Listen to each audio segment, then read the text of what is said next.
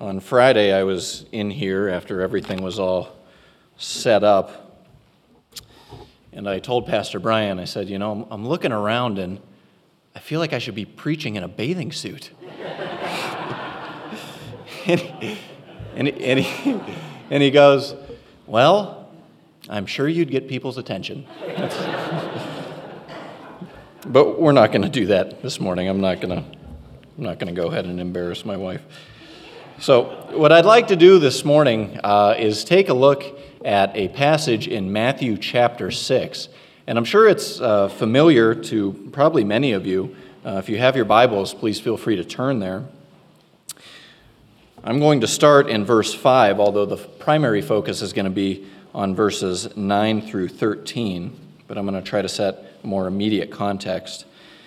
Matthew chapter 6, starting in verse 5, says this When you pray, you are not to be like the hypocrites, for they love to stand and pray in the synagogues and on the street corners, so that they may be seen by men. Truly, I say to you, they have their reward in full. But you, when you pray, go into your inner room, close your door, and pray to your Father who is in secret. And your Father, who sees what is done in secret, will reward you. And when you are praying, do not use meaningless repetition as the Gentiles do, for they suppose that they will be heard for their many words. So do not be like them, for your Father knows what you need before you ask Him.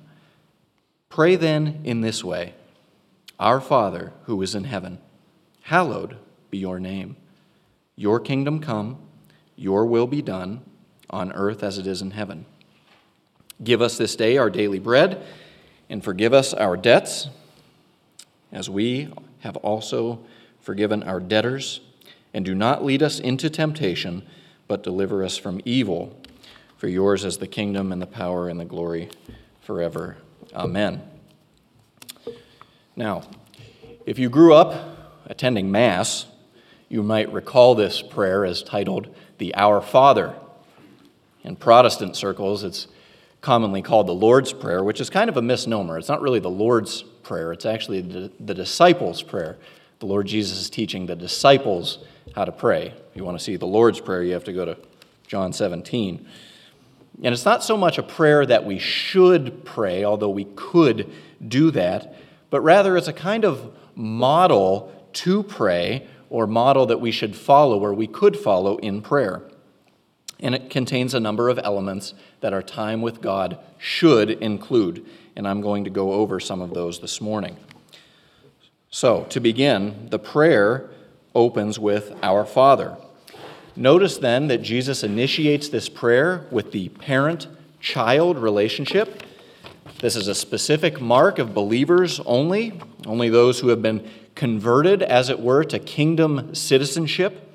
As the text says, For he rescued us from the domain of darkness and transferred us to the kingdom of his beloved Son.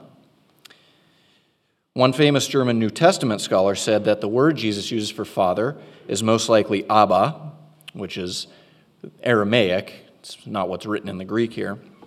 But this would be equivalent to our English word daddy, right? It carries an intimate and personal connotation. In Galatians 4 6, Paul says, Because you are sons, God has sent forth his Spirit into our hearts, crying, Abba, Father. And in Romans 8, he says, For you received the Spirit of sonship, and by him we cry, Abba, Father. God is only the father of unbelievers in the sense that he's the creator of all things. And Jesus specifically told those who uh, spoke against his message that they were doing the will of their father. Who was that, did he say? He told the Jews, the devil. That's what Jesus said. The Gospel of John says that Jesus came to that which was his own, that is, the Jews, but his own did not receive him. Yet to all who received him, to him who, who believed in his name, he gave the right to become children of God. So let me just stop for a moment and ask Are you relating to God in that way now as a child? I don't just mean in the past, but right now, are you relating to him as Abba, Father, as daddy, an intimate, spiritual Father, a close connection with God? Or does God seem distant to you? Are you going through the motions? What am I doing? I have to ask myself this question. Because the Christian life has to do with prayer. It's the very heartbeat, as it were, and it's how this very prayer begins Our Father. It's grounded in who God is. Paul says in Ephesians, pray at all times in the Spirit. In 1 Thessalonians 5, he says, pray without ceasing. I believe that's the shortest verse in the Bible. You can check me out on that, but I think it's one Greek letter short of Jesus wept. So next time when somebody says, What's the shortest verse in the Bible? you could say, I know. It's not what you think. but does that describe you right now? Because if it doesn't, I have good news. It can. Salvation itself begins with prayer, and it continues as a total way of life. As Jesus said, I tell you the truth whoever hears my word and believes in him who sent me has eternal life and will not be condemned. He has crossed over from death to life. If there's just one verse in the New Testament that can kernelize the gospel, I think it's that. I think it's John 5 24 there. But Romans 10 says, if you confess with your mouth Jesus is Lord and believe in your heart God raised him from the dead, you will be saved. For as with the heart a person believes, resulting in righteousness, and with the mouth he confesses, resulting in salvation. And whoever calls upon the name of the Lord shall be saved. That's how you get initiated, as it were, into Christianity, is through prayer, acknowledging to God your belief in who Jesus is, what he said, what he did. This has a number of implications. I'm going to list just a few, seven, actually. Uh, first, being a child of God implies a childlike trust when we go to God in prayer. Nowhere in Scripture can I find are we supposed to have a childlike faith. On the contrary, Paul says in regard to our faith, we're supposed to grow up. In regard to our thinking, be mature, Paul says. But this does imply a childlike trust in who we're going to. Second, a good father cares for his child. A good father cares for his child, and God is a perfect father. Father is it's an affectionate title. And we go to God as one who is affectionate toward us. As 1 Peter says, cast all your anxieties upon him because what? He cares for you. That's right. Third, being a child implies protection. That doesn't mean he never allows anything bad to occur to us, but it does mean that he superintends what goes on with me and you, and he is intensely concerned about the outcome. Fourth, this should dispel loneliness as an implication. As Jesus said, Lo, I'm with you always, even till the end of the age. The author of Hebrews says, God said that never will I leave you nor forsake you. We're never alone in that regard. Fifth, and this is the hard one, or a hard one, being a child of God should dispel fear. It should dispel fear. That verse in Hebrews 13:6 says, "So we can confidently say, the Lord is my helper, I shall not be afraid." That's what the disciple of Christ should say. It's not always what I say. And 1 John says, There's no fear in love, but perfect love drives out fear, because fear has to do with punishment. Once we become followers of Christ, we no longer have to fear punishment, although we do sometimes get discipline. But there's a difference. There's a difference. Sixth, being a child of God should dispel selfishness. Notice that the prayer begins, Our Father. Thus, it implies we're all of one household and we shouldn't be comparing each other with one another.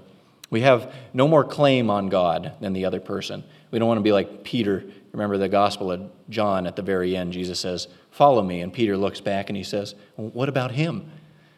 And Jesus said, What's that to you? You follow me. You pay attention. You have no more claim on me than another believer. Finally, being a child of God implies that he loves us. He loves us. 1 John 3 1. How great is the love the Father has lavished on us that we should be called children of God. Don't let that get stale. So, those are some of the implications of just the very beginning of the prayer. That's how the prayer is grounded in the son, daughter, father relationship. Jesus invites us to pray as he himself did. Quote In the Lord's Prayer, Jesus authorizes his disciples to repeat the word Abba after him. He gives them a share in his sonship and empowers them as disciples to speak with their heavenly Father in just such a familiar, trusting way as a child could with his father. End quote. Also included in verse 9, which is a bit different than this version of the prayer, which is also found in Luke 11, you find, Who is in heaven? Thus, our Father, who is in heaven. Now, this inclusion could imply a number of different things. For example, it could imply God's transcendence, He is beyond us. It could imply His exaltation. Psalm 115.3 says, But God is in the heavens, He does whatever He pleases. It could imply that God has the resources of heaven at his disposal. It's a good thing. Or the reality that he has seated us in the heavenlies with Jesus. That's Ephesians 2. It could refer to the idea uh, that's found in the book of Daniel that Nebuchadnezzar would get his kingdom back once he acknowledges that heaven rules.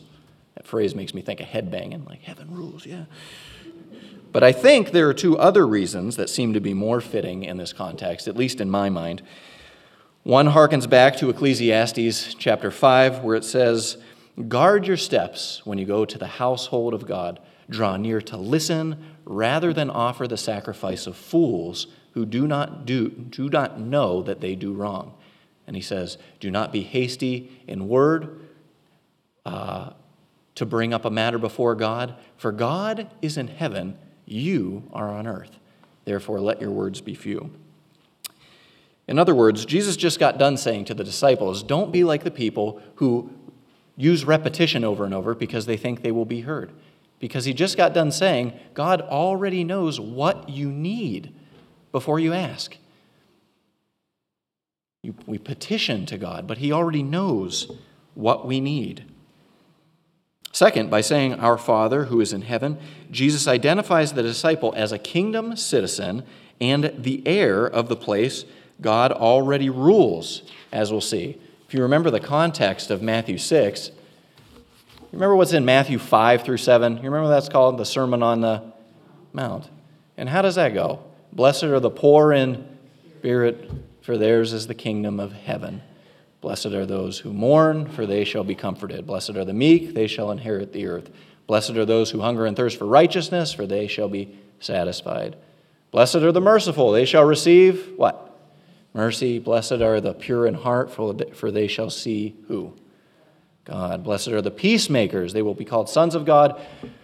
Blessed are those who are persecuted for the sake of righteousness, for theirs is the kingdom of heaven. Blessed are you, and you, and you, and you, when people insult you and persecute you and falsely say all kinds of evil against you because of my name. Rejoice and be glad because your reward in heaven is great. That's right. He identifies us with the kingdom of heaven, our Father in heaven. That's His kingdom. We are the heirs of that kingdom, especially when it comes to earth. So, when we begin by our prayer by saying, Our Father who is in heaven, we're really verbalizing the relationship between us and God, the one who gives us spiritual birth, as it is, the capacity to love and worship and adore that was lost at the fall as well as the need to be thoughtful in our approach in light of who God is. As John MacArthur says, quote, this, this prayer indicates God's eagerness to lend his ear, his power, and his eternal blessings to the petitions of his children if it serves them best and further reveals his purpose and glory. End quote. Now that's great. And it's been 15 minutes and we've only covered five words, so we're on a roll. But hopefully, we see the importance and the entailment of grounding this prayer in our Father who is in heaven. That is the crux of, of what's going on here. That's where the prayer is grounded. Second, hallowed be your name, or hallowed. After basing the entire prayer on the relationship with God, we open next with praise and worship. And this is why one commentator says worship is the essence of prayer. When we're praying, we're going to worship God. To hallow means to revere and adore as sacred. So when it says, Hallowed be your name, it's not only referring to the titles or attributes of God, but as Julie said, what his character as well. What is God like? What is God like? And one way to find this out is to check in our Old Testament, or the Hebrew Scriptures, as it were. There, for example, the Heavenly Father appears to Moses in Exodus 34 and says, The Lord, the Lord God, compassionate and gracious, slow to anger, abounding in loving kindness and truth, who keeps loving kindness for thousands, who forgives iniquity, transgression, and sin. That's pretty good. That's who I'm going to worship. Moreover, the closest we get to seeing what the Father is like is to look at Jesus. He told Philip, He who has seen me has seen the Father, right? Jesus also said in his priestly prayer, I have manifested your name to the men whom you've given me. Hallowed be your name. How do we find out about the name? Jesus manifested the name. If you want to know what God is like, check out what Jesus did, what he said. Read the Gospels to see the character of God. Hebrews begins In the past, God spoke to our forefathers through the prophets at many times and in various ways, but in these last days, He has spoken to us through His Son, who's the heir of all things, and through whom He made the universe. The Son is the radiance of God's glory and the exact representation of His being. If we want to know what God is like, His character, check out Jesus Christ. Hallowed be your name. All revering and adoring, all setting apart or regarding as holy begins in the heart. As 1 Peter 3:15 says, this is our alma mater verse for seminary here. It is sanctify Christ as Lord in your heart. That's how it begins. MacArthur again says, when we sanctify Christ in our hearts, we also sanctify him in our lives. And that is why right worship and right prayer is inseparable from right living. And that is hard. Psalm 66 18 says, If I regard wickedness in my heart, the Lord will not hear. If I regard wickedness in my heart, the Lord will not hear. If I'm walking in disobedience, I shouldn't expect my prayers to be answered. It's like if my dad tells me to do something, you know, go water the garden, I say no, and then I ask him for a new bike. What's he going to say, right? We can't separate worship from obedience. I used to hate the word obedience. Number one, I didn't do it. Number two, I didn't understand it. So there were two reasons for me. We cannot hallow God's name if we're actively living in sin and deliberately refusing to repent. Also, we cannot properly adore our Father if we don't know what He's like, which only makes sense. I mean, it's hard to adore what you don't know, and it's hard to know what you're not interested in. And there are so many things that vie for our attention today, right? Um, you want me to do a study on Philippians when I have an iPhone? I mean, really, what's more entertaining? It's hard. Things compete for our attention nowadays. But prayer is a time when we learn to worship God for who He is, to learn to adore the name and character, the personal qualities of God, what He's like. All right, verse 10 Your kingdom come. What does that mean? There's a lot to say. We'll keep it short. To pray, Your kingdom come, is essentially to pray for the sovereignty and dominion of the Lord in general and the second coming of Christ in particular. The Bible says right now the whole world lies in the power of who? Doesn't say God, although that's true, which is kind of an enigma there. It lies in the power of the evil one. That's part of God's program to let Satan have the power of the world right now. So, to pray your kingdom come is to ask God to finally establish his program on earth. If you were to flip to the very end of your Bible, what's it say in Revelation? Right toward the very end, the last couple verses. Jesus says a little bit earlier, he said, Yes, I'm coming quickly. How does John end it? He says, Yes, Lord Jesus. Come, Lord Jesus. Grace of our Lord Jesus Christ be with you. To pray your kingdom come should be the desire of our hearts as a church. Usually, the desire of my heart is whatever my immediate needs are, if I'm being honest. That's what I think about when I pray. Your will be done. It also adds, Your will be done on earth as it is in heaven. What is God's will? What does will mean?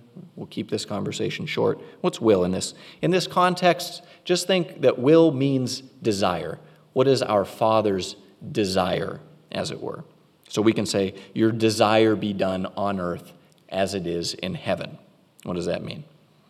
And it also gives rise to the question Isn't God's desire always accomplished?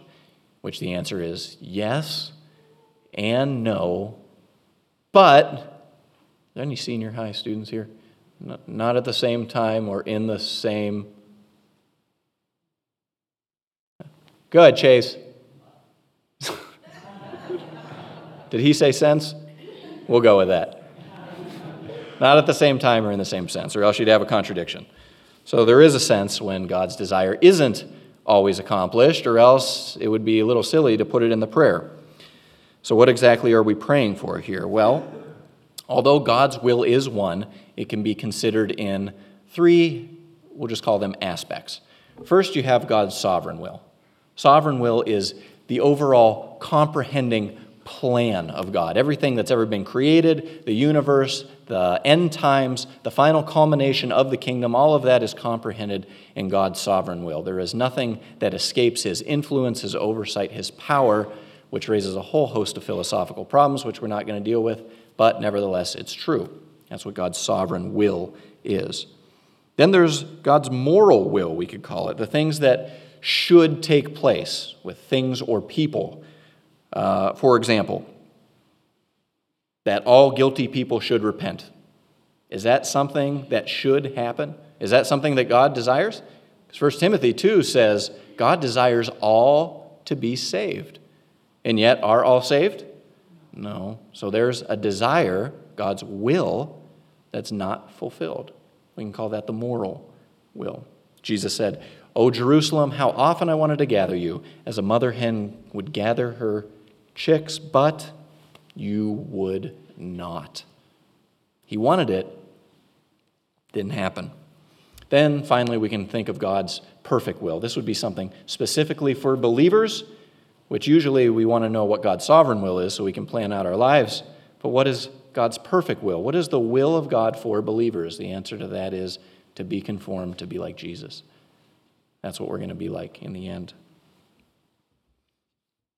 We could pray all three of these. But as you do, you'll notice that your will will be cropping up like a piece of steel that a blacksmith has to hammer down. Who's ever seen Forged in Fire? Yeah? What does a blacksmith have to do? Anybody have a thing at home? All right. Blacksmith hammers down the steel, bam, it bends down. What happens? Pop. Hammers it again, boom, pop. Our natural bent just keeps popping up and we have to hammer it into submission. We'll find that that happens when we pray. That's why Paul says in Romans 7, he says, I don't understand what I do. He said, The things that I want to do, I don't do. I have something in me that wants to do evil. That's what it does. So, when we pray, we're not asking God to conform to our prayers, but we're submitting ourselves to His will as it's being done in heaven and requesting that it be done on earth in a similar manner. How do we do that with a sincere heart? How do you actually pray that? Because I already said that my problems are always before my own eyes. That's what I'm thinking of. And the answer, like we've already said, we learn how to trust our Father who is in heaven, his name, his characteristics, that he's good. As a poem says, and this is real good, see if you can enter into this. If I forget, yet God remembers. If these hands of mine cease from their clinging, Yet the hands divine hold me so firmly that I cannot fall. And if sometimes I am too tired to call for him to help me, then he reads the prayer unspoken in my heart and lifts my care. I dare not fear, since certainly I know that I am in God's keeping, shielded so from all else that would harm. And in that hour of stern temptation, strengthened by his power, I tread no path in life to him unknown. I lift no burden, bear no pain alone. My soul a calm, sure hiding place is found. The everlasting arms my life surround. God, thou art love. I build my faith on that.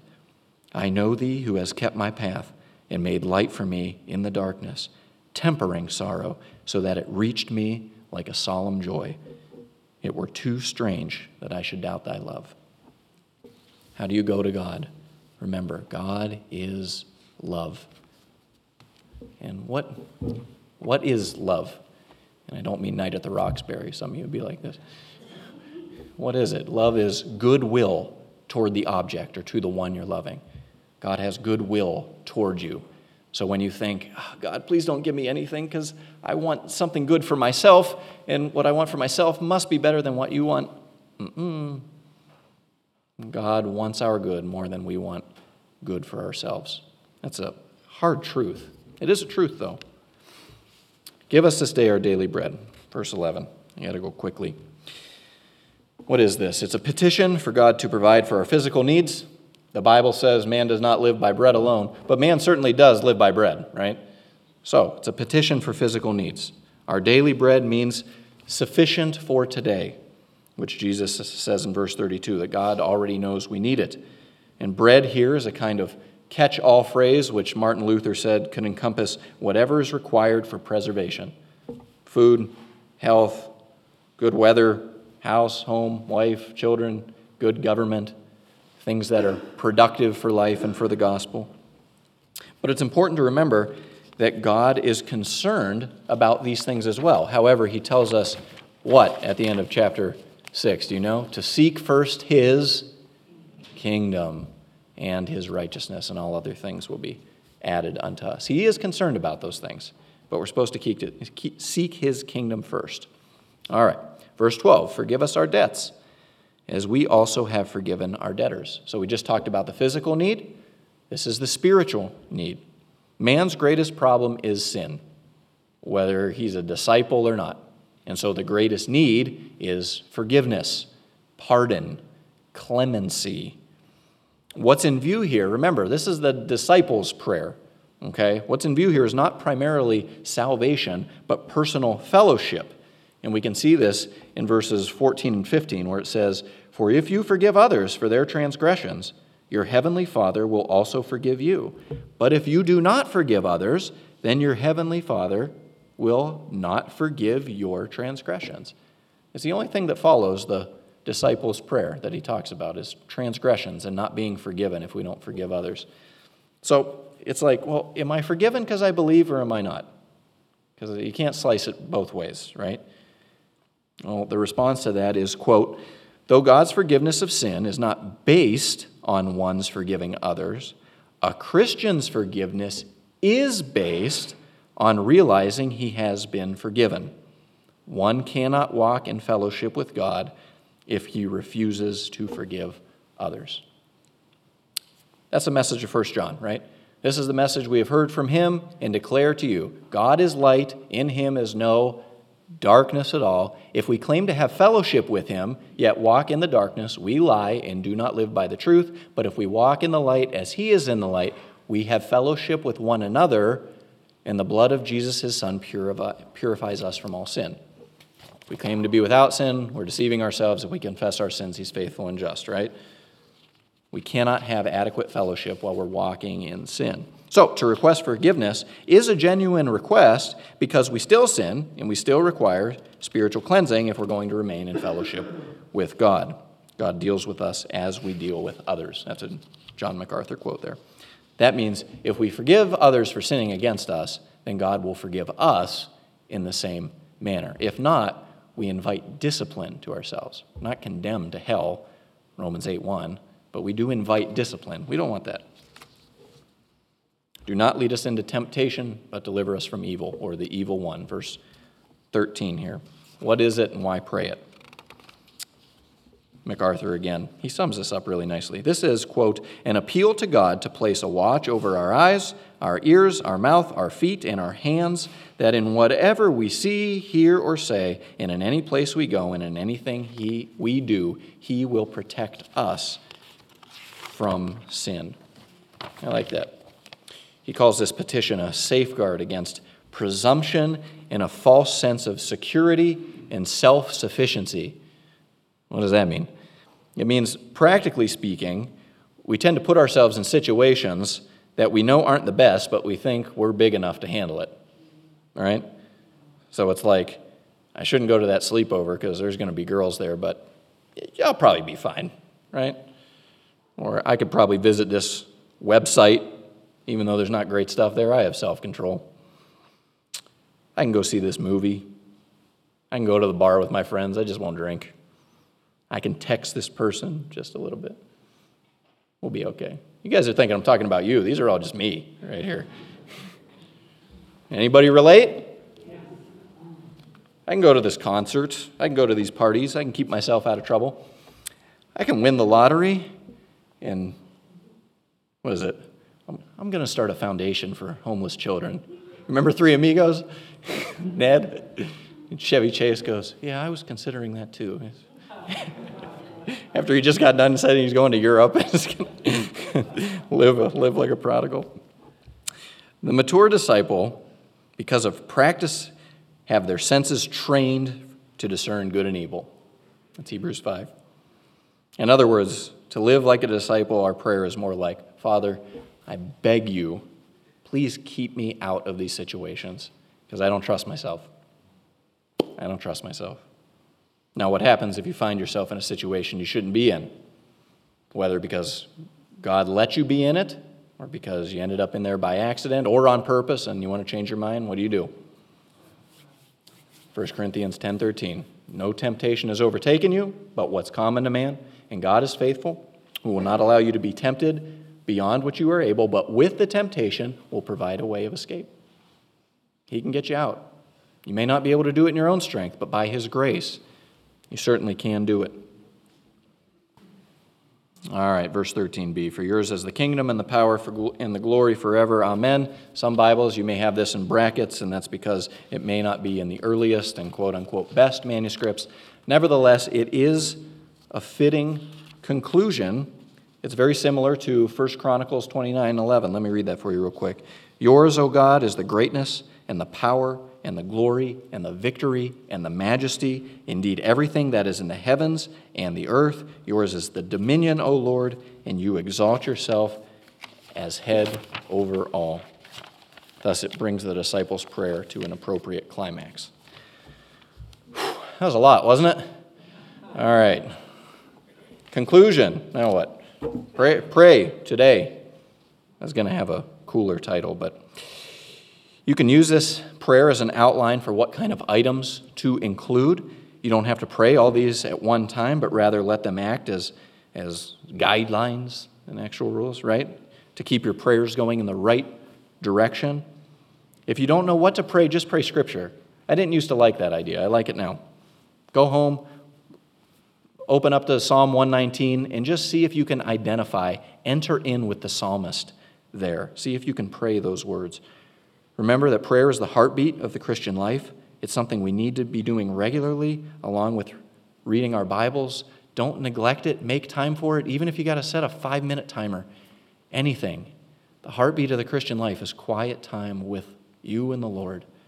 Okay? There's corporate time too, but Jesus himself spent many times in solitude.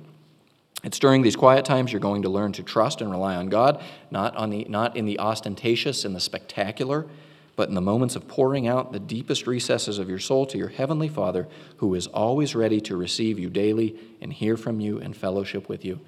If you'll have Him, He'll have you, but will you have Him? All right, that concludes my message this morning. I'll be around at the end for a few minutes if you have any questions. Hope you have a blessed day. Will you please join me in a moment of prayer as we enter into some of my favorite words of a hymn that I'll read. Let's pray these together.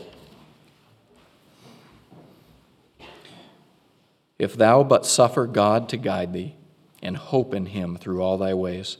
He'll give thee strength, whatever betide thee, and bear thee through the evil days. Who trusts in God's unchanging love builds on the rock that naught can move. What can these anxious cares avail thee, these never ceasing moans and sighs? What can it help if thou bewail thee over each dark moment as it flies? Our cross and trials do but press, the heavier for our bitterness. Only be still and wait his leisure, and cheerful hope with heart content to take whatever thy Father's pleasure and all discerning love hath sent. Nor doubt our inmost wants are known to him who chose us for his own. Sing, pray, and keep his ways unswerving, so do thine own part faithfully, and trust his word, though undeserving, thou yet shalt find it true for thee. God never yet forsook at need the soul that trusted him indeed. Amen.